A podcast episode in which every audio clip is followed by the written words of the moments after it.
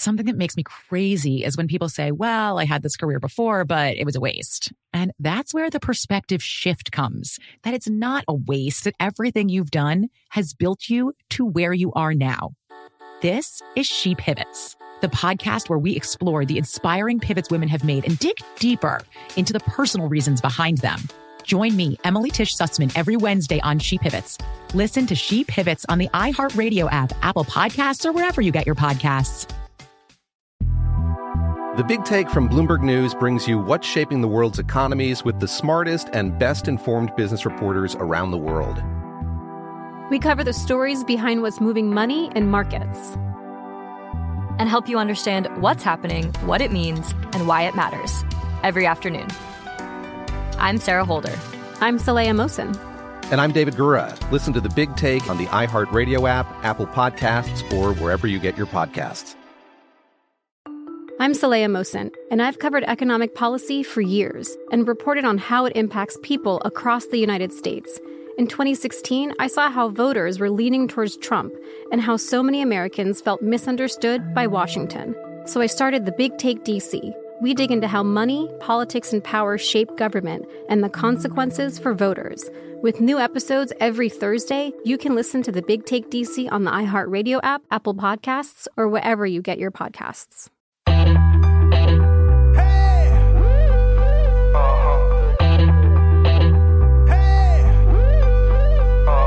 Caroline, she's a queen of talking. Hey, what's on your mind? She's getting real, not afraid to feel. Take her soul to soul, just let it flow. No one can do it quite like Caroline. It's time for Caroline. Hey guys, on this episode of Get Real Podcast, I have Natalie Pasley joining me.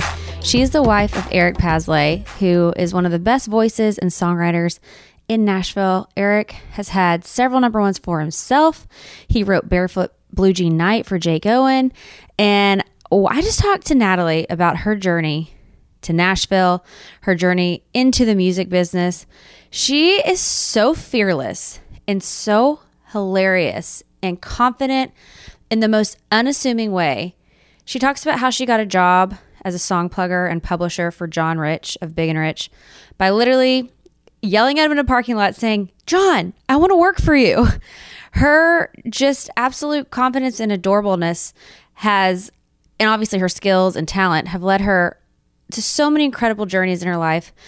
And y'all are going to love her story. I learned so much from her because she just puts herself out there and goes for it and doesn't worry or overthink it. She just follows her heart, and it's led her to amazing, amazing experiences. And we talk about what it's like to be a new mother. She and Eric have a new little baby girl, Piper, who is getting close to being a year old, crawling everywhere. It's just so fun to be her friend, to be on this journey with her. And I've been friends with her for a while, but I never knew her whole story. So it's just the best time hearing her backstory of how her life has unfolded, because she's amazing. So you guys get excited for Natalie Pasley. Here she is.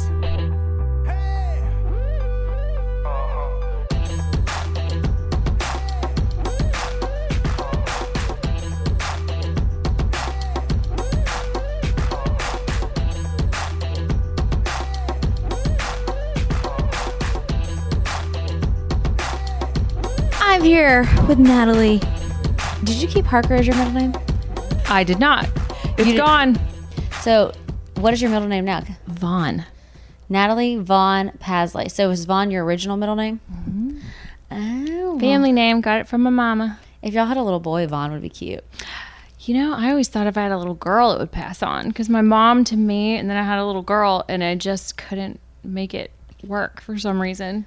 If I have another one, if I have another kid, they'll get Vaughn somewhere. Because you and Eric have a little girl, Piper. Mm-hmm. Did you say she's 8 months now? She's over 8 months. She was 8 months on the 8th of August. Oh my God. And crawling. About to go on her first European trip. She is. Oh, she's very excited. Little pistol that she is. And you said she started crawling just in time. Yes. Like, she literally decided yesterday, like, that was the day. Up until then, she would just lay on the floor and kind of, like, yell at us because she was irritated. She'd be like, pick me up kind of thing. And then she's like, fine, don't pick me up. I'm going to go cruise around. She just, like, got up on all fours and took off. And we were like, whoa. All right.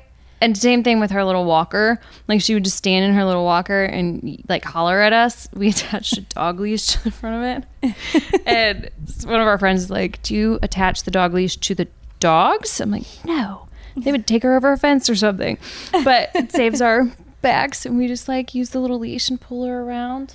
And she did the same day. Same day she chose to crawl, she chose to walk. And she started, like, running down the hallway in her walker. She's like, this is the day of mobility. She took a huge leap. Oh my gosh. Is it so crazy seeing your daughter just like progress all these milestones? Yes. It happens fast, huh? It happens so fast. And like, right, like they talk about babies growing in leaps, taking these huge leaps forward. Mm-hmm. And it's so true, because you'll get comfortable in a little stage and then like the next day everything will change. Like completely new person, new baby, like nice to meet you, Piper. Who are you? Again, like you've changed. It's crazy. And I just want to say for the record, I feel like Michael and I are sort of get to be a part of y'all's birthing story, because we were at dinner last Christmas, right? Well, I guess it had to be two Christmases in? Well, we got pregnant in March of 2018. So it was like two Christmases. February of 2018, because it was pretty quick after that dinner. So how long ago was that? February of 2018 was a year and a half.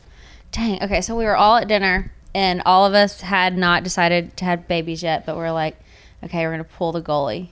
Yeah, and we were... You guys were on the fence. Y'all were like, kind of like, I don't know if we're going to... I don't know how we feel about this. We want to have a baby. I don't know if yet. And then you're like, you and Eric were like, yeah, let's pull a goalie. And Michael and I were like, yeah, we're going to do it too. And then y'all got knocked up right away. We did. Eric and I...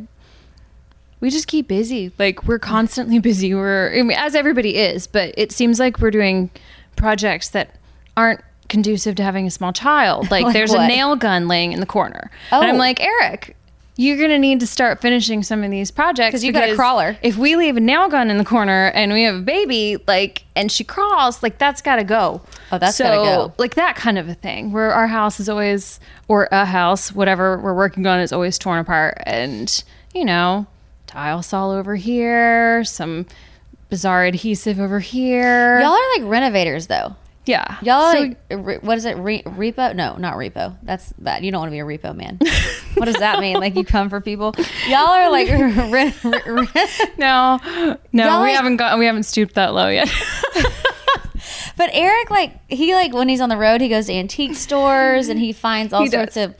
like funky things, and then he'll reassemble them. You'll have a farmhouse, and he like did the whole thing, and you're his partner in crime, right? Yep. We hired the big stuff, like when you take out 5 walls and 5 separate rooms and make it like the big open space. You know, you kind of have to get a whole bunch of people in there to put up the big beam, otherwise you die. Yeah. So yeah, you have to make sure you're like doing it correctly and safely. Yeah. So we have some good friends who work with us on that stuff, and it's a lot of fun. Is it y'all really like doing all the renovation stuff? Yes. Piper has changed my speed a little bit, but Eric, full throttle. He used to use a store bus just to like transport doors. I'm like, did you play shows this weekend or go antiquing? He would come back and like the whole like back lounge of the bus or something would be full of like an antique mantle or doors or like old like salvage windows, you know, and the band is like all cramped in there. And, like, this is great. You know, he's like, guys, help me unload my doors. What does he do with all of it? He uses it. Where? Well, he used them. We put all antique doors in like our house, and we put all antique doors in the farmhouse, and we just use them. So we love them. So he's just scouting all over the country. He's like American Picker. Totally. Oh my gosh, Pasley Picker. There you go. Pasley Picker. I still think y'all need your own show. I think it would be so fun. One of these days. Just add to your list of things to do. Totally, it's on the list. But right after I, get the nail guns cleaned up. Like, is it bad? I got on Amazon the other day and ordered one of those like leashes, those like backpack. No, I think that's smart. Yeah. So little Piper's going to have a unicorn clinging to her back, and I'll be on the other end of it. Smart. As she's crawling. I think that's a good idea. Apparently it's supposed to help, you can help support them when they learn to walk too, without having to bend over all the time. You just hold up their little backpack leash. Yeah. And I think if you're ever traveling in big public spots, put that leash on. Yeah. You don't want your kid running off. Dang. Mm-mm. Heck no. No. So. Okay, so let's start with you in the beginning, because you have not always been a Nashville native.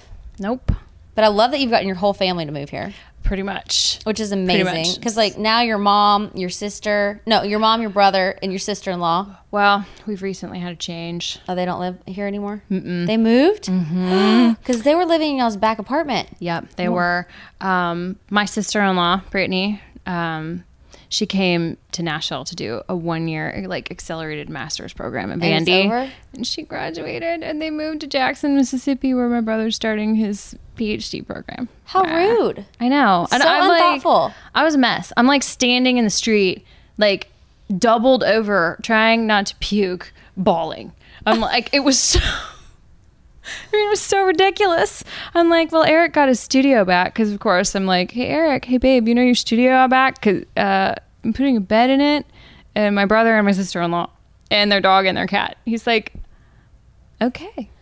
I love that the whole family moved in because your mom lived, like, mm-hmm. your mom, your brother and sister-in-law, mm-hmm. and your grandparents all live within the various mm-hmm. two houses with you guys, which yep. I think is amazing. Yep, Eric has like let me build a family compound. Like, I just kind of, you know, snuck them in there. It's awesome. Yeah, my grandparents, my Grammy's in her 80s. I love your Grammy. I got to talk to her at your baby shower. She is feisty. She's feisty. Yes. Yes, she is feisty. She has got it going on. What'd y'all talk about?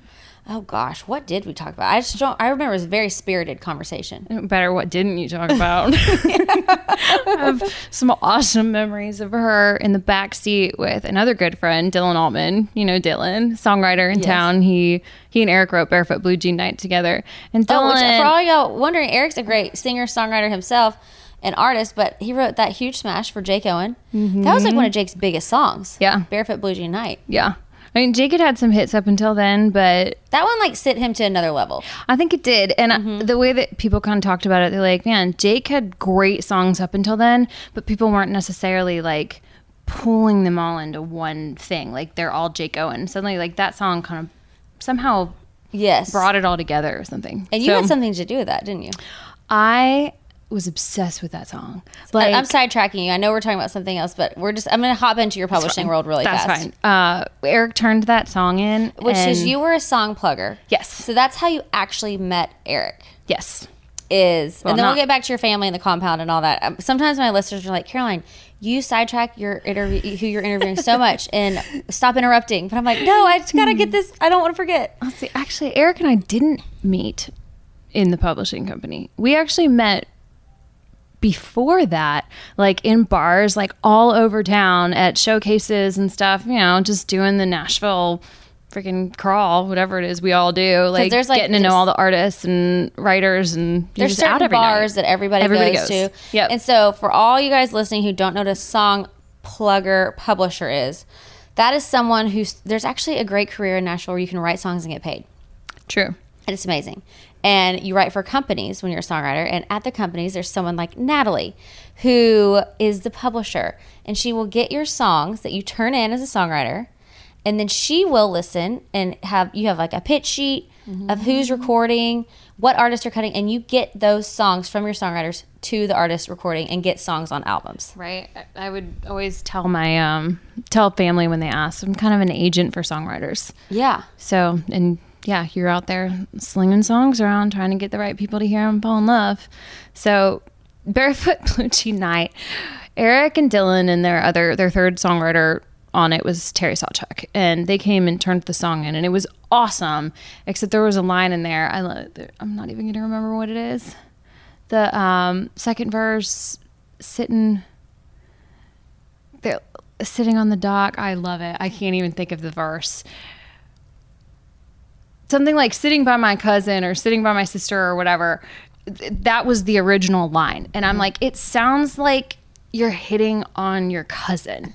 And the line was something like sitting next to my cousin. I'm like, no, you have to change it. It sounds like a little too ancestral. Yeah, it sounds a little too ancestral. You're going to need to change that.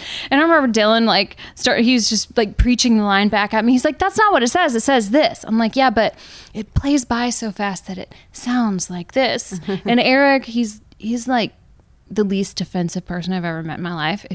It's bizarre in all things, like his artistry, his writing, like everything about him. I've never met a person who is more open to constructive criticism or change than he is. And he brings that into our marriage. Thank God. That's amazing. Yeah, it's incredible. But anyway, he sat there and he listened to me. He's like, yeah, that's not what it says, but I could see it. If there's one reason for a song not to get cut, it's not going to get cut. Let's change it. Like, grab Dylan and pulled him out and changed the line. And I wanted Eric to record the song, but he had just finished his first record, so he was done. And so I started pitching it, and I pitched the fire out of that song. I played it for everybody in town, and everybody passed. How? Yeah, everybody passed. They're like, oh, one huge producer, who I'm not going to name names, who produces a huge artist, actually responding. He was like, ooh, man, I hope music doesn't go in that direction. No way. Yeah. And I was like, find it hilarious when those kind of comments get made. Because I'm like, who actually has the right to know what's going to be a hit and what's not? Like, anything can work. Yeah. And I have a very detailed pitch sheet. I have written down every single song I have ever played, who I played it for, what artist I was thinking about, and the response of the person who listened. Oh, and it is detailed. And I mean, it's like a tell-all of who's who in Nashville and what their ears are like and who missed what. And I mean, you could blackball so many people. I mean, it's funny, but it's all subjective. So if I had played that song for that producer a week later, he might have listened to it and been like, man, I'm feeling that today. You know, it is crazy how it depends on the day, the mood, what's going on in that person's life that you're pitching the song to. Yeah. It all plays such a part. It totally does. I mean, I definitely hear a song and I'm like, man, that's freaking terrible. And then a week later, I'm like singing it. I'm like, what am I singing? This is good. And then I'll realize what it is. I'm like, yeah, there it is. All right. It's all subjective. So, but anyway, it took me forever to get that song cut. And how'd you finally get it to Jake? It was like my last ditch effort. And there was an A&R person who was like the head woman over at Sony and named Renee Bell. And I was teaming up with another plugger and creative director at the company named Billy Lynn. And he's like, let's go see Renee. It's like her last week at Sony. She's leaving. She's listening for Kenny Chesney and Jake. And, you know, so we're going through songs and he comes with one that I just don't like. You know, and Billy's like, I want to take this one. I'm like, oh man, it's a little heavy for me. I don't think so, but let's take Barefoot Blue Jean Night. He's like, man, we pitched that to everyone. He's like, you have run that song into the ground. It's over. And I'm like, nah, we're going to take it. So we went into that meeting, and the song that he pitched that I didn't want to take got cut by Kenny Chesney. No way. Barefoot Blue Jean Night got cut by Jake out of that one meeting. Stop. Yeah. And anybody who knows plugging and publishing in Nashville knows that is a 1 in 100 million chance. Oh my gosh. Going into a pitch meeting and actually getting a song interested by the person listening is hard. Getting them to even say they like it. But yet, let alone getting two cuts. Yeah, and two big cuts. I mean, on big artist albums from one pitch meeting. I mean, that's a good day. Yeah. And the Kenny Chesney song, it was an awesome song. It was just like too heavy for me that day. And thank goodness that Billy was feeling it. Yeah, he was feeling it that day. So yeah, I don't know. So crazy stuff. So how did you get into publishing song plugging? I moved to Nashville. Where did you move from? I moved from Ohio. O-H-I-O. Mm-mm. No, I'm not that person. You're not. You don't do. No, it? I don't. Everyone from Ohio does that. I don't, and I don't have a rivalry with anyone from Michigan or any of that. I'm like Ohio, whatever. It's cool. Okay. Well, yeah. I mean, I love Ohio. Like the people there are great, but I didn't have any. Like the ground I'm standing on is. I'm not like that. Eric's not like that either. Like he's from Texas. He's right by me, Temple, Texas, 30 minutes away from me. And like he loves Texas. Don't get me wrong, but like. Texas is its own thing. Oh, like, yes. Texas proud, and he is, but he's not... diehard. Yeah, he's not, like, diehard like that. He's like, I love Texas. Yeah. There's a lot of places in the world I love. Totally. So, anyway, I'm from Ohio, and moved down here, and I went to school at Vanderbilt, and I studied opera. Oh, I forgot you sing opera. I heard you sing opera, too. You heard a little hilarious backyard... barbecue opera. Barbecue... on the spot jam. Thank you, Stevenson. Shout out Amy Brown. I did not know that. You have to edit that, Amy. I just threw in her last name. Can you not throw in her last name? No, I don't think so. Why? I don't think we should say her last name. I think she just goes by Amy. Oh, Amy Bobby Bone Show. Can't say her last name. Oh no, I don't think she's ever said it. You can edit that, right? I think she said it. I don't think so. Okay, we'll find out. We'll find out, and then you just put a big beep on top of it. Anyway, okay, we'll find out. But I didn't know you were an opera singer. Yeah. And you just like, all of a sudden, Stevenson was having everyone go around the circle sing songs, which is really intimidating. It is intimidating. He's like, he was not letting anyone leave. No, everybody had to sing. So it means like, you have no choice. Yeah. And then Natalie walks up to the center of the circle and just busts out opera. Well, hold up. Actually, my sister and I were trying to leave. We were trying to slip out. Yeah, we were trying to sneak out because Stevenson had actually gone into the house. At first, it was like a few of us outside, and he had this microphone that has a built-in speaker, like a little karaoke like system all in one. And he's like, everyone's got to sing, everyone's got to sing. He's like, I'm going to go inside and get everyone to come on out here. And he goes inside, and we're all laughing. We're like, nah, no way. Sure enough, he herds everybody out. Oh. He's got everybody on the back deck, and he's like making everybody sing, you know. And so my sister Tara and I are like, okay, it's time. And she can sing too. My sister can sing too. So Piper was there, and she started getting feisty. I'm like, man, great excuse. We're going to sneak out. Yeah. And he stops me, and he's like, no, you got to sing. And Amy, she's like, yeah, Amy, Natalie, she sings opera. I'm like, I mean, we're all frazzled. It's such a strange thing. Like, no one's prepared. Michael wasn't jumping up and singing. Nobody was. I mean, everyone was like, oh, no. Yeah, we're not going to sing. We're good. It's fine. Everyone's nervous. And I'm like, okay, opera. If I actually sing opera, everyone's going to be like horrified. Will you do it now? No. Come on. No. But I'm like, okay, what's like the only thing I could even think of that's like a crowd pleaser? So give me a little bit. Throw out a little phantom. Give me a little bit. Maybe just later. Just a little bit. Right Maybe now. Later. Just do a little bit. Where's the alcohol? Let me be Stevenson. Come on. Not just yet. Just a little bit. Not yet. Okay, so you went to Vanderbilt to sing opera. I did.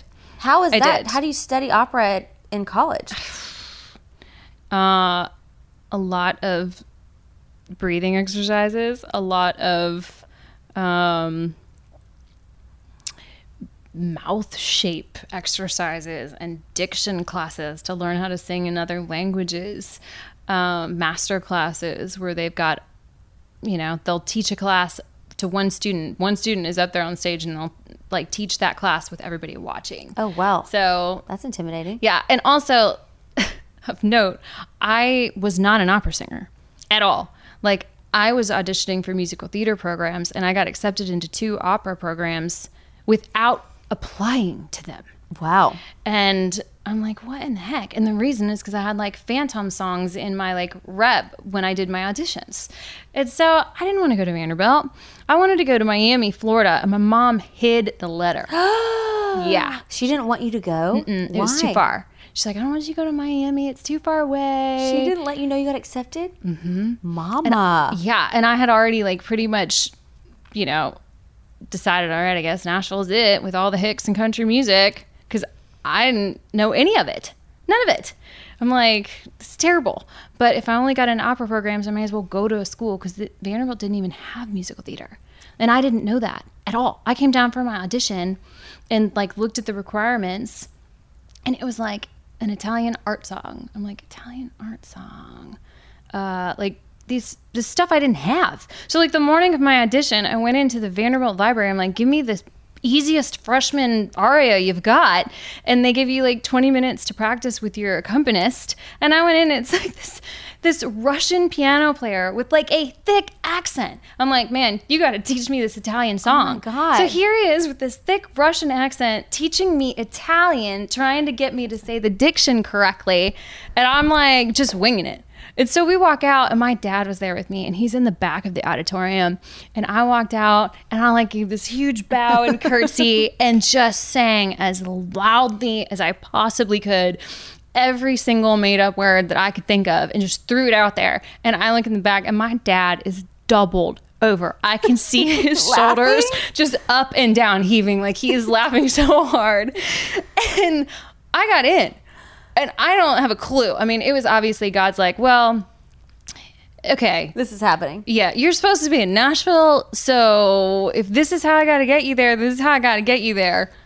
Oh my gosh. Yeah. Natalie. And, I mean, I honestly think they sent the wrong letter. Like I do. I look back on that all the time. I'm like, okay, sure. I hit a couple notes here and there, but obviously I didn't know what to do. And I get there. And I mean, the people there singing opera, I mean, they've been doing it since they were 3. So how did you catch up? Did I? I think I was the black sheep of the program the whole way through. I'm like, I walk into my first private lesson with my teacher and I'm like, hey, I just want you to know I faked every single bit of that and I don't sing opera and help. So what do you do when you don't sing opera and now your whole college experience is about to be opera? I mean, that's start from scratch. Is that a nightmare? It was intimidating. I mean, I definitely was like, I won't be auditioning for any solo parts going on here with anything at all. But I was way too intimidated. But you're also brave because you're willing to just walk straight into something that you really don't know anything about. I had nothing to lose. How did you find that bravery? Nothing to lose. I had a great sense of humor about it. I was like, I want to sing musical theater anyway. I'm going to Miami. Whatever.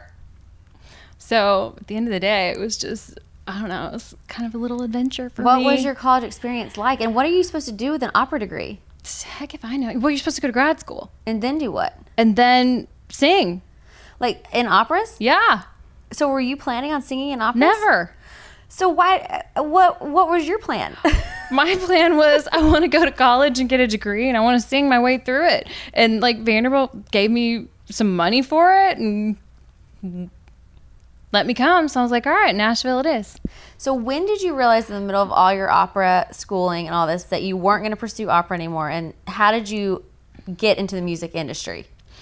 Okay. Well, I guess I never had a plan. I figured I would go and get the training because it's great training, and then I would fall back into musical theater life again and just go that route with grad school. So my sophomore year, I decided to pick up a second major, and I picked up a second major in business. And at the end of the 4 years, I, waved all my friends goodbye as they all graduated, and I didn't. You didn't? Nope, because I got bumped over a semester. Okay. So I took a year off, and I actually played in a band. You played in a band? Yeah. And what kind of band? What music? It was just cover music, just, I don't know, 90s pop. I love it. Yeah. And we just kind of cruised around, spent a year doing that. I had to take a break, and then I went back and did an internship. And I started bartending at Tootsie's. And this world famous bar in Nashville. Yeah, crazy famous bar. I was 19, and I had just stayed for the summer and needed a job. And so I was looking for a job everywhere. And there's like college kids everywhere. Every single hostess, server, whatever job is gone. So I'm like striking out left and right. And finally I said something saucy to a manager who told me I could have a part-time hostess job or something. And I like turned around and walked out. And some guy at the bar started cracking up. He's like, you'd be a good bartender. I'm like, okay. He's like, go down to Tootsie's, ask for Steve and tell him Muddy Bones sent you. I'm like, Muddy Bones? Muddy Bones. Wow. Whatever. So I go down. Tell him Muddy Bones sent you. Muddy Bone. Here we go.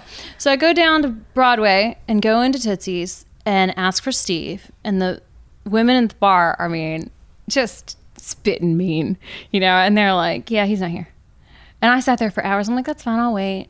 And so I sat there for hours at Tootsie's just waiting for one of these women to like tell me who Steve was. And finally one of them took pity on me and she's like, there he goes. He just walked out the front door. So they weren't going to tell you. They were just like, whatever. So I ran out in the sidewalk and just screamed. I'm like, Steve! I'm looking around to see who turns. I didn't know who it was. This guy turns around. I'm like, you Steve? He's like, yeah. I'm like, I'm Natalie. Hire me. Is that like, what you said? Yeah. I'm like, I'm Natalie. Hire me. Muddy Bone sent me. And he's like, you bartend? I'm like, no, but I can learn. He's like, fine. You start tomorrow. Stop. That was it. Natalie. That was it. So I started bartending the next day, and it was fanfare. Also known now as CMA Fest. So that means like there's like an extra 500,000 million people in town for this. It was all coming downtown to Tootsie's. Insane. Did you even know how to make drinks yet? No.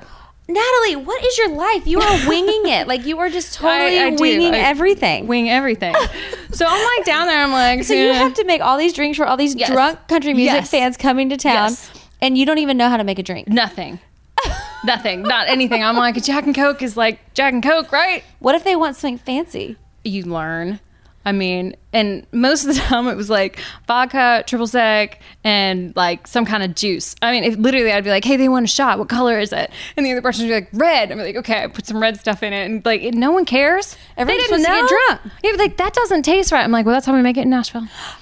Next. I mean, it was so fast. I mean, that bar is fast. Like, if people didn't know what they wanted, you'd be like, oh, okay, next. I mean, It was so fast. So you were learning on the job in the busiest week of Nashville. Yeah, it was crazy. And Muddy Bones. Yeah, Muddy Bones hired you on the spot. Well, he didn't. Steve did. Oh yeah, Steve But Muddy did. Bones sent me, and I asked Steve like years later because I worked there for the rest of college, and then when I graduated, their parting gift to me was they fired me. Like I graduated and they fired me and said, "You will not be stuck down here." Because Cash Money was good. Yeah. So so that was that. Were you like, I asked thank Steve, you for firing me? I know. I was like, I cried a little. I'd gotten close to some of the people down there. I cried and like left. And I asked Steve at one point, I'm like, who's Muddy Bones? He's like, I have no idea. He's like, I have never heard that name in my life. I have no idea who sent you down here. I was like, okay. So you went on some phantom recommendations, yes. basically. Yes. But Steve just loved your confidence? I could have said anything. He would be like, hire me. Freaking Carolyn sent me down here. He'd be like, great. Okay, so I want to talk a little bit about this part of your personality that I am really discovering on a deeper level right now. I'm Stephanie J. Block, and I'm Mary Lee Fairbanks, and we host Stages Podcast. Binge close to 100 episodes. Hear the inside stories from backstage and behind the scenes as we go beyond the resume and into the heart of creativity and what it really takes to be in the business of show business. Don't miss our chats with this season's Tony nominees. If you love theater and entertainment, you are going to love Stages Podcast. Subscribe to Stages Podcast wherever you listen to your podcasts and visit us at stagespodcast.net. Mother's Day is right around the corner, and in true She Pivots fashion, we're highlighting moms who've dedicated their lives and their pivots to supporting mothers. The iconic Christy Turlington will join us to talk about launching Every Mother Counts after pivoting from her 90s supermodel days. And later, the co-CEOs of Baby to Baby will share how they're addressing the needs for millions of babies and moms. So tune in and subscribe to She Pivots. New episodes out every Wednesday. Listen to She Pivots on the iHeartRadio app, Apple Podcasts, or wherever you get your podcasts. When the Taliban banned music in Afghanistan, millions were plunged into silence. Radios were smashed, cassettes burned. You could be beaten or jailed or killed for breaking the rules. And yet, Afghans did it anyway. This is the story of how a group of people brought music back to Afghanistan by creating their own version of American Idol. The danger they endured. They said, my head should be cut off. The joy they brought to the nation. You're free completely. No one is there to destroy you.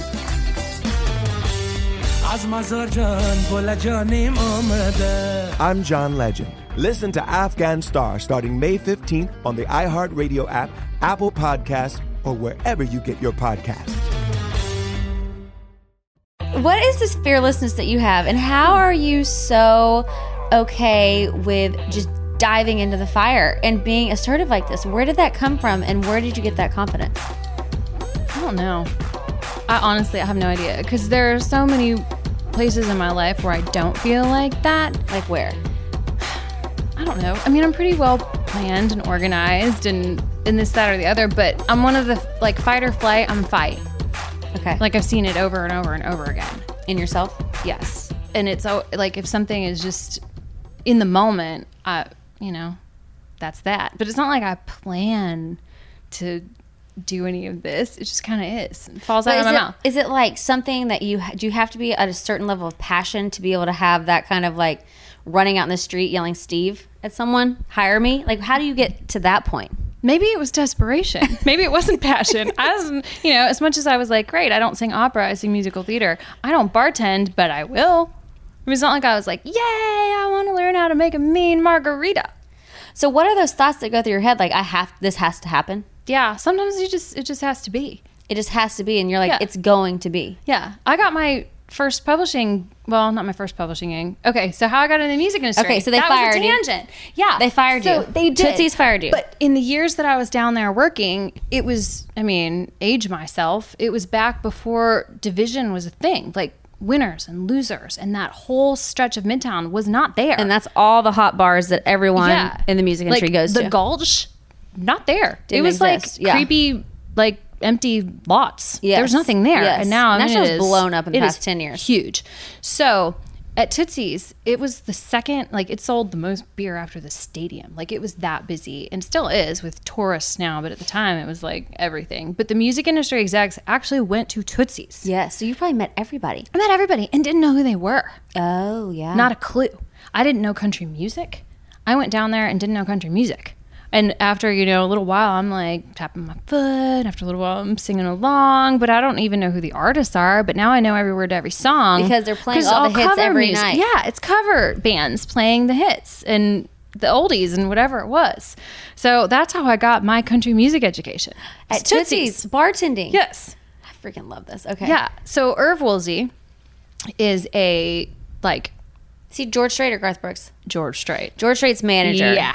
George Strait's manager. Okay. And, this is so bad. Should I even tell this? I don't even know if I tell this. I guess I do. Yeah. So Irv Woolsey would come in, and he would stand at the end of the bar and just kind of hang out and, watch the goings-on. And he would drink his scotch, and we'd chat. And whenever I'd have a breather, he'd be like, hey, Irv, because he was, regular down there. And at one point, he asked, Natalie, how's school going? I'm like, oh, it's good. I just need to do an internship to graduate. And he's like, an internship? He's like, well, I'm offended you didn't ask me. I'm like, well, Irv, why would I ask you for an internship? I know nothing about you. And he kind of laughed. He's like, here you go. Here's your number. Call this person on Monday, and he'll give you your internship. Well, that's amazing. Yeah. And so I'm like, who is this guy? So I call Eddie Tidwell, and he was running Muy Bueno. I love that you just get all these random tips from people just give you. Totally. It's just following rabbit trails, and you just do it. Totally. So I'm like, all right, I call Eddie, and he's like, great, I guess I'm bringing you on as an intern or something. I'm like, yeah, great. Cool. So I show up, and I couldn't have been luckier. If I'd gone to a big music publishing company, you can get lost in that kind of thing. This was a one-man show, and he ran Irv's publishing company, which was co-owned by George Strait and all this stuff, and they had a couple writers, but it was the kind of thing where I got to know everything. And he took me to every meeting. So I got to go to every meeting and meet all of these people, Which you might not have gotten at a bigger company. So you got incredible one-on-one learning experiences. Yeah. It was awesome. So I got to do my internship there. And at the end of it, I was so naive. At the end of it, I walk out and walk two houses down because Music Row, everyone was in a house on Music Row at this time. And so Irv's management company, which also at the time he had George, which he still does. He had Leanne Womack and Dirks Bentley. And I didn't know who Irv was or any of those artists, And so I waltz my old butt out of the publishing company. I'm going down, walk in. I'm like, hey, I'm here to see Irv. And they're like, great, let me just check. And I just walk back into his office. I own the place. Didn't even know any better. And they're like, Natalie, I love your confidence. You're so confident. Is it confidence or naivete? I don't know. Whatever it is, it's killing the game. So here I am, in Irv's office, practically with my feet on the desk. Irv, thank you so much. I really enjoyed my internship. And people bow down to Irv. He's like King Irv. Yeah, King Irv, King George, King Irv. Yeah, they're hand in hand. And so he always just kind of laughed at me. Irv is so laid back. He's a cool guy. He loves that you're so confident. And had no clue. I was what? And he's like, well, did you line up a job? And I'm like, no. I'm just, next thing on the to-do list is graduate. And he's like, well, isn't that going to happen? I'm like, yeah, because I did my internship. Thanks. I'll figure out a job. And he's like, okay. And he's like, well, I don't really have a spot here, but I'll think about it. I'm like, okay. And 2 days later, I get a job and I have an offer. I have a call from Jimmy Metz at Malaco Music, who's sharing office space with Laura Stroud and her Big Alpha publishing company. And he's like, I got a call from Irv and you need to come in for an interview. So what was the job? I went in and I was an assistant for Jimmy and Laura. And they ran a publishing company? And they both were running separate publishing companies out of the same office, and so I worked for them jointly. Jimmy had Malaco and Laura had Big Alpha, and that was it. They hired me on the spot. They're like, well, Irv said you're cool, so here you go. Oh my god. Yeah, your life. I love this. And then the next one What happens next? Are you getting luckier? The next one. Have you like played the lottery every week? Because you are very lucky. Don't gamble. So the next one, I've worked for them for a year now. Okay. And they're great and I love them all. And they're all like shuddering. Like Big Alpha's being sucked back into Warner Chapel. And, you know, so they kind of give me a heads up. They give me like a big heads up, like 4 months. So like, hey, at the end of the year, like we have to close. So we're going to have to let you go. And Laura was so sweet. She's like, if you don't find anything, I'll just hire you as my personal assistant. You can just do whatever until you can find a job. Sweet. I mean, so sweet. And, you know, I'm like, okay, well, let me think about it. So Music Mafia had blown up. And that like, was John Rich, Gretchen like, Wilson, everybody, Big and Rich. Yeah, Big and Rich. They had created their own little, like, world. Yeah. It was huge. Huge. Like, every Tuesday night or Monday night or Tuesday night or whatever, like, everybody showed up at Music Mafia stuff. Yes. And they all just took turns playing, and it was this wonderful little chapter. And people were like getting record deals out of it and getting careers, you know. And big songs were coming out of it. So, you know, we all kind of knew. I mean, like I knew who John Rich was. I didn't know him, you know. And so I was working in Georgetown Plaza, which is on the row. And that's where our office space was with Laura and Jimmy. And Georgetown Mastering was there too, like two doors down. And so I see John Rich in the parking lot. Don't tell me. You know it. No, you did not. So I walked outside. No, you did not, Natalie. Yes, I did. So I walked outside. I'm like, John Rich. You have a good thing with parking lots and getting jobs, girl. He turns around. He's like, yeah. I'm like, hey, I want to work for you. And he's like, doing what? I'm like, I don't know. Seems like you're doing a lot. You're getting songs cut everywhere. What if I work in publishing? That's what I'm getting to know. And he's like doing, I'm like pitching songs. I'll pitch your songs. He's like, well, I have a publishing deal and song blogger. I'm like, that's cool. I'll do it anyway. And he's like, okay. He's like, you have a card? I'm like, no, but let me go in the office and I'll like get a piece of paper and like write my number down, you know, my email and give it to him. And he walks off like laughing. Like he just turned around and he's chuckling. I think your confidence and just the way you just go for it. People can't help but be intrigued by this. I mean, it was so stupid. And actually, I think he actually followed me into the office. And I had my dog there, which you've met, Beta. Oh, yeah. And this is Beta in his prime. Like, he's a beast. And I took him to the office with me every day because he needed socialized, because he was like a beast. And Laura and Jimmy were like, yeah, they're like, you need to bring that dog in here. He needs to meet as many people as possible. You just like run the world. So Beta and me, we're hanging out and John sits down on the chair and Beta like walks up to him like he does, like real slow, looking at John. He puts his front feet on the chair and then up on the arm and he's like right there, like at the side of his face. And John's sitting there. He's, I mean, cool as a cucumber, but he looks at me, he's like, can you get your dog off my face, please? I'm like, oh man, I'm sorry, Beta, you know, down. I mean, Beta's just like breathing on him. I'm like, wow. Anyway, so I give him my email, I guess it was. And he like walks off laughing. And no joke, like Christmas or something, it'd been like 3 or 4 months. I get an email out of the blue. And John's like, well, anyone who will accost me in the parking lot sounds like a good song plugger. I signed some writers. You start like January 1. This is your salary. And stop it. Yeah. He's like, offered you the job on the spot because you accosted him in the parking lot. See, yeah. Like he like made the company, like signed the writers and hit me up. And I was like, here you go. Okay. People who think that being aggressive in a great, adorable way like you are and putting yourself out there, who think that's the wrong approach, I think are totally wrong. You have got to put yourself out there. Yeah, I mean, you do. So you started January 1st? Something like that. Yeah, and it was crazy. And he was, you know, he had a healthy, what word am I looking for? I'm like, you know, he knew I didn't have any experience. Yeah. So he's like, if you have trouble getting a hold of anybody, call me and let me know and I'll make it happen. You know, but I'm going to check in on you. Like, you need to keep a pitch log. He's the one who got me started on the pitch log. He's like, I want to know every song you pitched. I want to know who you pitched it to and I want to know what they said. You know, and he's like, yeah. So he's the one who started me on that. And he's like, I'll check in with you in a couple months. Like, email me your pitch log. I want to see. Were you nervous about this job? Like, what if you couldn't get it? Oh, yeah. It was like, toss you in, you know? And so 6 months later, he's like, send me your pitch log. Like, he was the best boss ever. He was absentee unless you needed him. Yeah. And there were a few times I'm like, so-and-so won't respond. He's like, on it. And then like 10 minutes later, my phone would ring, you know, and so I'm like, hey, sorry, I must have missed your email. Come on in. Like, So that was kind of amazing, though. So anyway, 6 months in, I sent him my pitch log. He's like, great, I'm extending you for another 6 months. And then at the end, and I was working from home. He said, I'm signing you for another 6 months? I'm extending you for 6 months. Okay, like keeping you on board. And so he's like, and at the end of this first year, he's like, we'll get office space and I'll actually put you on like a legit moving forward like contract, da-da-da-da. Well, at the end of the year, I had a job offer at Cal IV. And I went and told John. He's like, well, what are they offering you?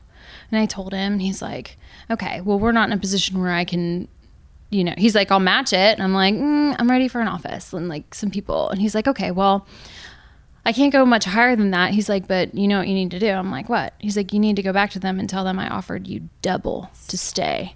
Stop it. Yeah, that's John. John is like, the best. I was like, man, it was awesome. So he was great. And did you get double at Cal IV? I didn't go that far. I was like, okay, I didn't go that far. I knew that I wasn't experienced enough to demand that kind of money yet. So anyway, that interview was awesome too, because I went in and they had come to me earlier and said, you know, we want to hire you. We've been looking for a plugger for a while. And I'm like, oh, I'm sorry. I'm still working with John until, you know, I've got another 4 months or something left. And I'm like, I'm not going to bail. And they're like, well, that's a shame because we need to hire someone. And so they came back again at the end of that 4 months. They're like, we didn't hire anybody. We want you to come in and meet Cal, who's the owner.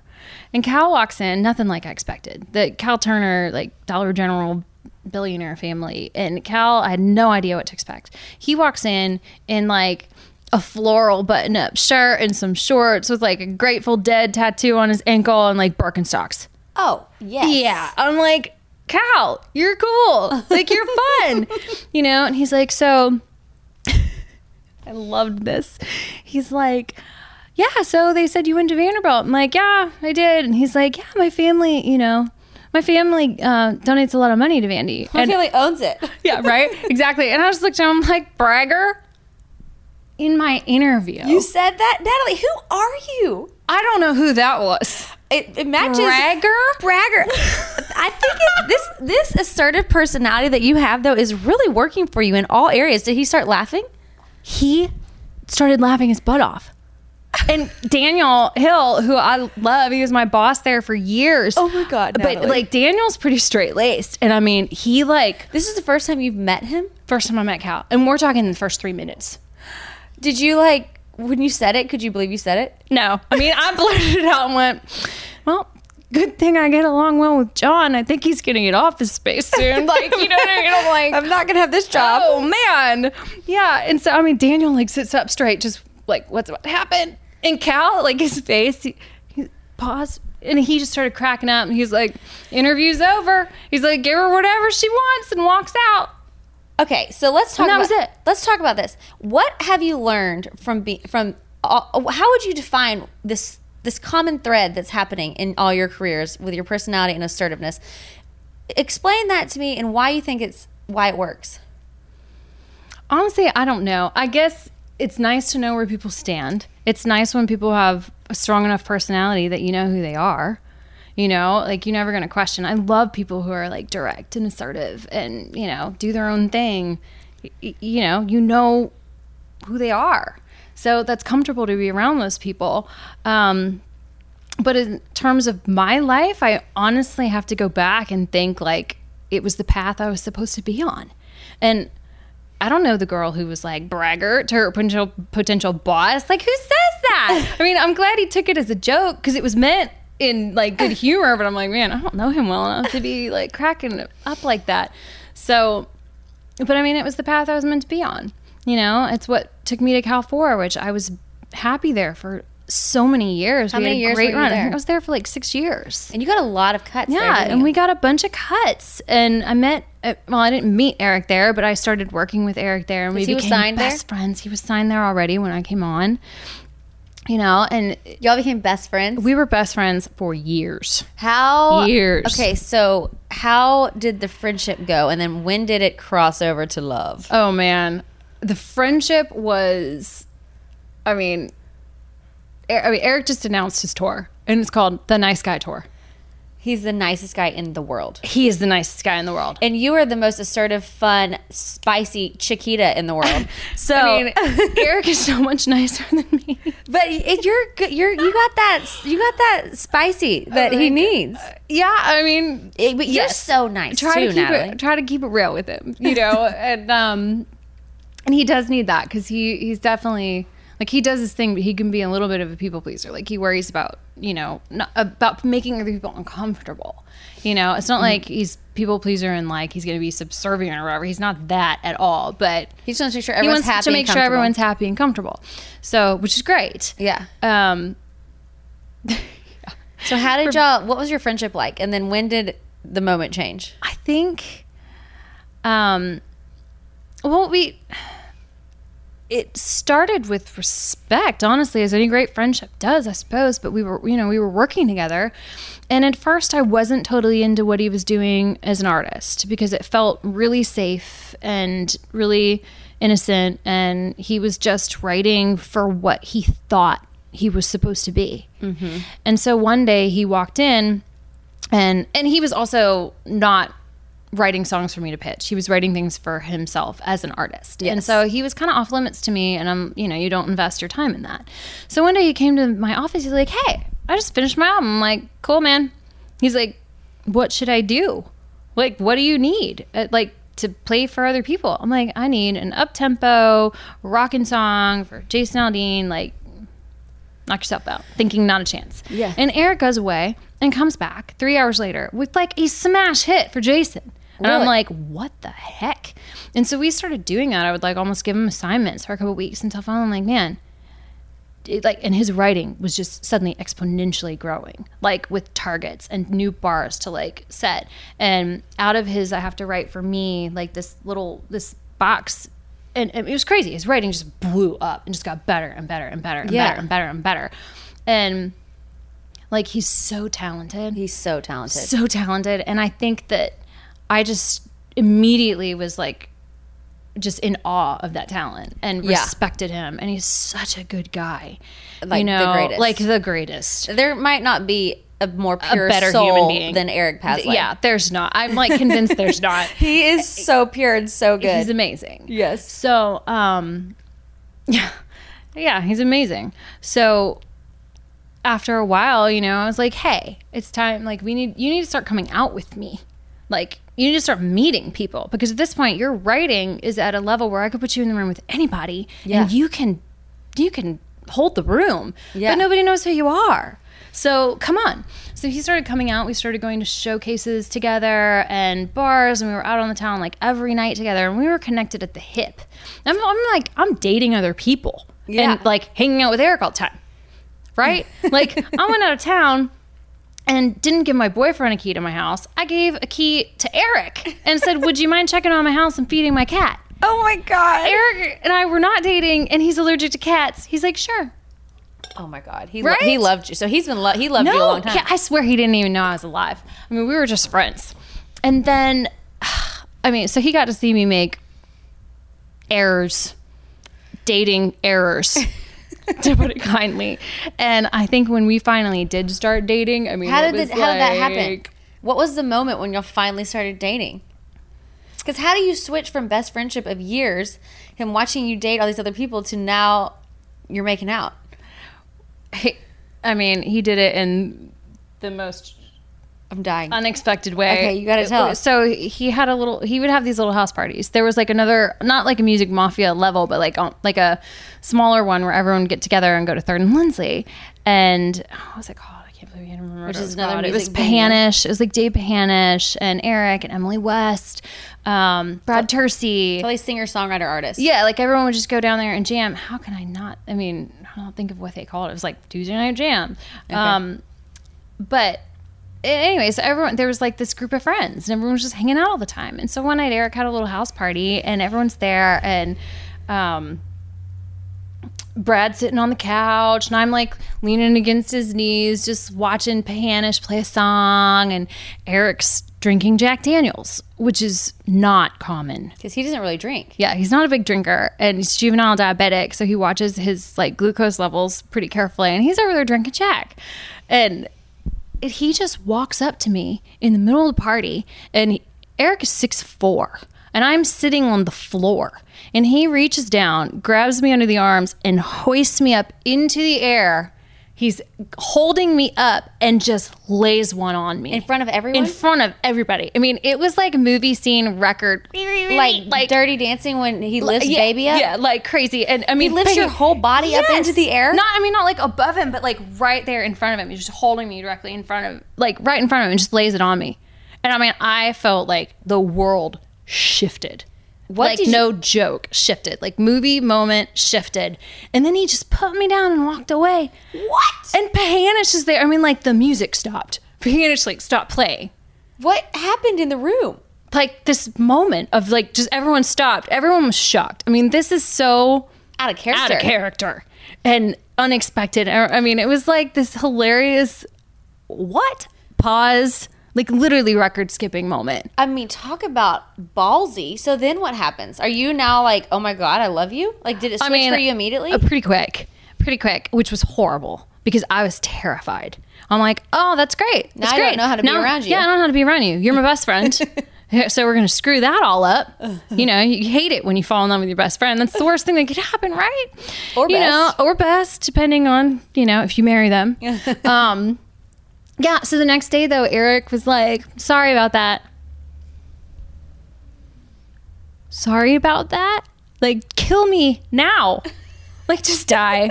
Like, I'm dead. It's over. So what came over him? Like, was he just going to go back to normal? Is that what his plan was? I guess so. But then, you know, that was it. He'd like find an excuse to drink some Jack. And I'm not talking like Eric is drunk. I'm talking like Eric had a sip of Jack and used it as an excuse to give me a kiss. So he would have a little liquid courage and kiss you. Yeah, or just like enough to just call it liquid courage, even if it was like it was ridiculous. He needed a crutch. Yeah, and so this went on for a little while until finally I was just a mess, you know, and I'm like, okay, he's too nice of a guy to be doing this, but he obviously doesn't realize like how wrecked I am. And so we went through a period of time where I was like, you know what? Don't talk to me. Like, you can talk to me through management, like, whatever. Like, no joke. And I had changed publishing companies, you know, somewhere in that mix. So I was away from him. I mean, it was just crazy. And he wrote She Don't Love You. Oh, that's such a great song. During that time. She don't love you. She's just lonely, which is nominated for Song of the Year. I had started dating someone else just out of sheer misery. Oh my gosh. Mm-hmm, which I will never name the name. Okay. And I went to it, like we had a pluggers group and Eric was on, he was playing in it and he played that song that night. And I mean. Did you die? The room, there could have been no one else in the room when he played it because he looked up at me and I mean, I was on fire. I was so mad at that song. Why were you so mad at that song? Oh, because I just felt like he was sitting on stage just shoving a freaking, I don't know, hot poker through my heart. I was like, what is wrong with you? You know? And so afterwards, he's like, that song's not about you. I'm like, the hell it's not! You know? And he's like, no, it's really not. And, but honestly, like that night is probably what put us on the path to be together because he had lost probably 10 pounds in the period of time that we weren't talking. I had probably gained 10.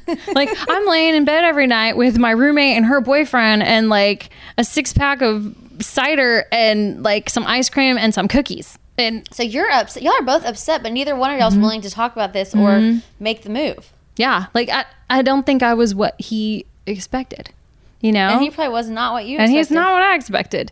So... No. Love works in mysterious ways. So then y'all kind of started talking back again? So he hit me up and he's like, hey, you want to go to therapy? Therapy? Yeah. God, first he picks you up, kissed you, then he asked for therapy. It's just like, he's the greatest. Right? And I looked at him like, if you had said anything else, if you had walked up to me right now and said, I love you, I probably would have slapped you. But you walked up and said, do you want to go to therapy? I'm like, if you had said anything else, there's a good chance I would have never spoken to you again. But he said, do you want to go to therapy? Yes. What a line. I mean, the best. The best. Like, okay, so you want to get healthy with me. Okay. Yeah. Like, pickup line, best I've ever heard. So y'all went to therapy? Yeah. So we went to therapy for like 2 years. Did y'all start dating when you went to therapy? Yeah, we were dating. Yep. So we were going to therapy, and after like 2 years, our therapist, God love him, broke up with us. Like, we're sitting in there and he's like, so what's going on this week? You know, and we're like telling him our life and our calendars and all that stuff. And at the end of it, he's like, great. Do you guys have any issues you want to talk about other than calendars? And we're like, I don't know. He's like, great. I'm here for you if you need me. But not on a weekly basis. But I'm not doing this with you anymore. You guys are using me as a crutch. Bye. And he kicked us out. And like, I cried on the way home. I felt like we had been thrown out of the nest. You had been kicked out.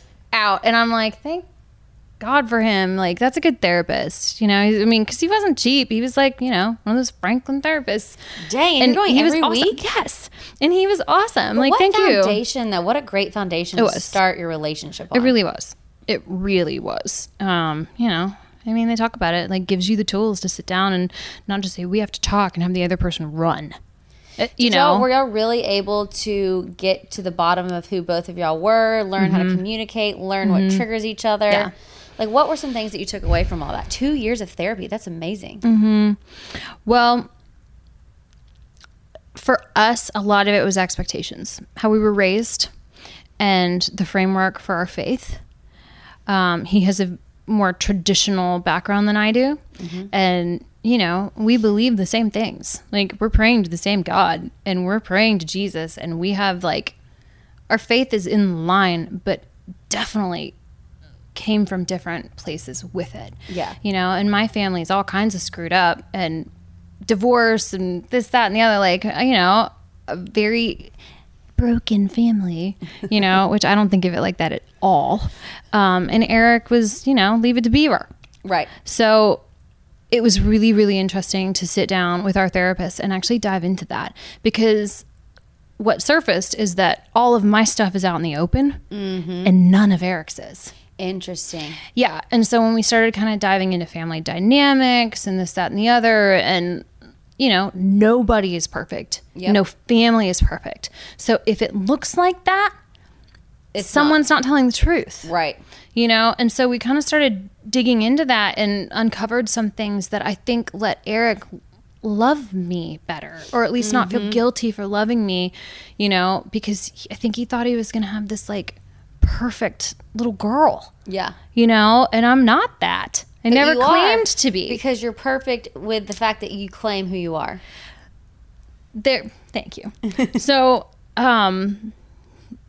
yeah, I mean, it took some growing up. Like, it took some growing up on both of our parts to recognize it's about expectations and really diving in and loving people for who they are and not what you thought they should be or what you would have been with. Like, and so that was really important to us. And it was huge for us as a couple, but also for both of us independently, like to understand each other's triggers, to understand each other's backgrounds, to understand ourselves better. Like, I grew personally, and so did he, a lot. You know, there's been so much that has changed from that.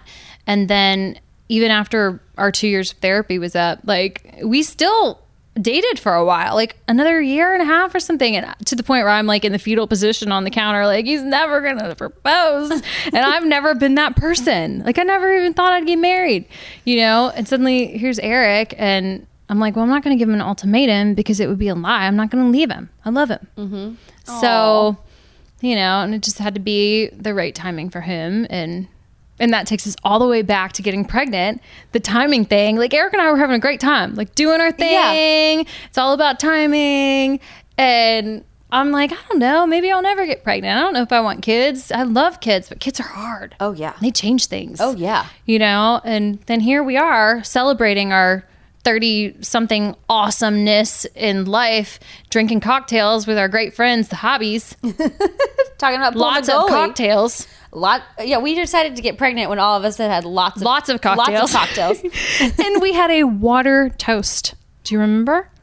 Yes. We held up our water glasses and had a water toast to getting pregnant and having babies and becoming parents together. And y'all got knocked up like immediately.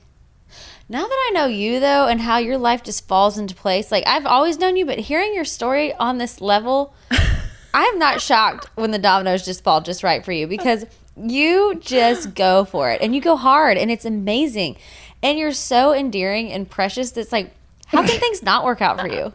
I hope that's true. But I mean, that goes back to you too. Has anyone interviewed you yet for your own podcast? Oh gosh, no, not really. I think it all comes out eventually in pieces through all these episodes. I think I scatter myself through them all. So like if you piece it all together, you'll get the picture.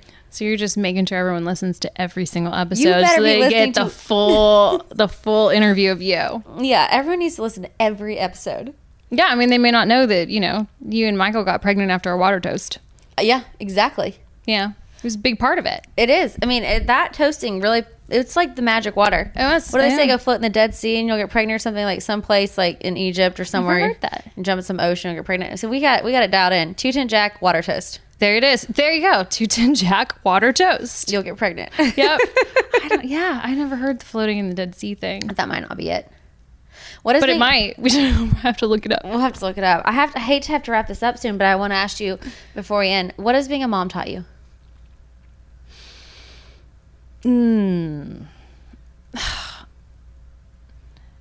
Wow, that's so hard to answer in like one succinct sentence. I'm not sure that I can. But I mean, it's such a spherical thing. You look at your parents differently. Like, I love my mom better. Not more, but better, because I realized that like I'm her little girl, mm-hmm. you know, and as much as I want the best for Piper, I know now how it feels for my own mother, mm-hmm. you know, and why she's so helpful and why she's there for me always. And why she worked so hard to be a great mom, but also to have that transition into becoming my best friend, you know, and I just pray I can carry that through and be Piper's mom and then best friend. And, you know, I think I learned to appreciate and love my parents better. And that selfless, unconditional love, as much as you know it, something about having a baby makes it more clear. Like it's almost tangible. I don't know. It's hard. But also, you know, appreciate your sleep before having kids and appreciate the help after you've had a baby, and take all the opportunity you can for some help, extra hands, and get some sleep. Freaking love it. I don't know.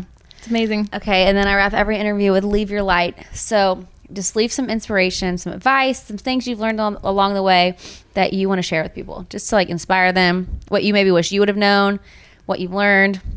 Well, let's stay on brand. If there's a crack in the door, kick it open. Go for it.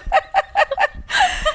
I mean, seriously, like, try not to be too married to a plan. Just follow the path. It will open for you. Sometimes you got to give it a little shove. And don't be scared. Yeah, just go for it. I freaking love you, Natalie. Natalie Pasley. I love you. You're amazing. You're amazing. Thank you for coming on. Of course. Of course. Thank you for having me. I'm obsessed with you. Like, I just can't believe you're I get it now with your grandmother. You are a lot of your grandmother. You're that fiery spirit. Oh, I didn't even finish that story. I cut this off. Okay, I'll finish it. But yeah, you can edit this part out. Yeah, so like Dylan Altman in the backseat with my Grammy talking about stories and just listening, and he's like cracking some joke. He's a chef. He's cracking some joke with her about this chef and the sausage. And my Grammy is just dying, obviously understanding the joke deeply, thoroughly, knowing what he's talking about. It was amazing. Grammy, she's amazing. I love it. Yep. Natalie Pasley, you're the best. Bye. Oh, no. Something that makes me crazy is when people say, well, I had this career before, but it was a waste. And that's where the perspective shift comes, that it's not a waste, that everything you've done has built you to where you are now. This is She Pivots, the podcast where we explore the inspiring pivots women have made and dig deeper into the personal reasons behind them. Join me, Emily Tisch Sussman, every Wednesday on She Pivots. Listen to She Pivots on the iHeartRadio app, Apple Podcasts, or wherever you get your podcasts. I'm Saleha Mohsin, and I've covered economic policy for years and reported on how it impacts people across the United States. In 2016, I saw how voters were leaning towards Trump and how so many Americans felt misunderstood by Washington. So I started The Big Take DC, we dig into how money, politics, and power shape government and the consequences for voters. With new episodes every Thursday, you can listen to The Big Take DC on the iHeartRadio app, Apple Podcasts, or wherever you get your podcasts. The Big Take from Bloomberg News brings you what's shaping the world's economies with the smartest and best-informed business reporters around the world. We cover the stories behind what's moving money and markets and help you understand what's happening, what it means, and why it matters every afternoon. I'm Sarah Holder. I'm Saleha Mohsin.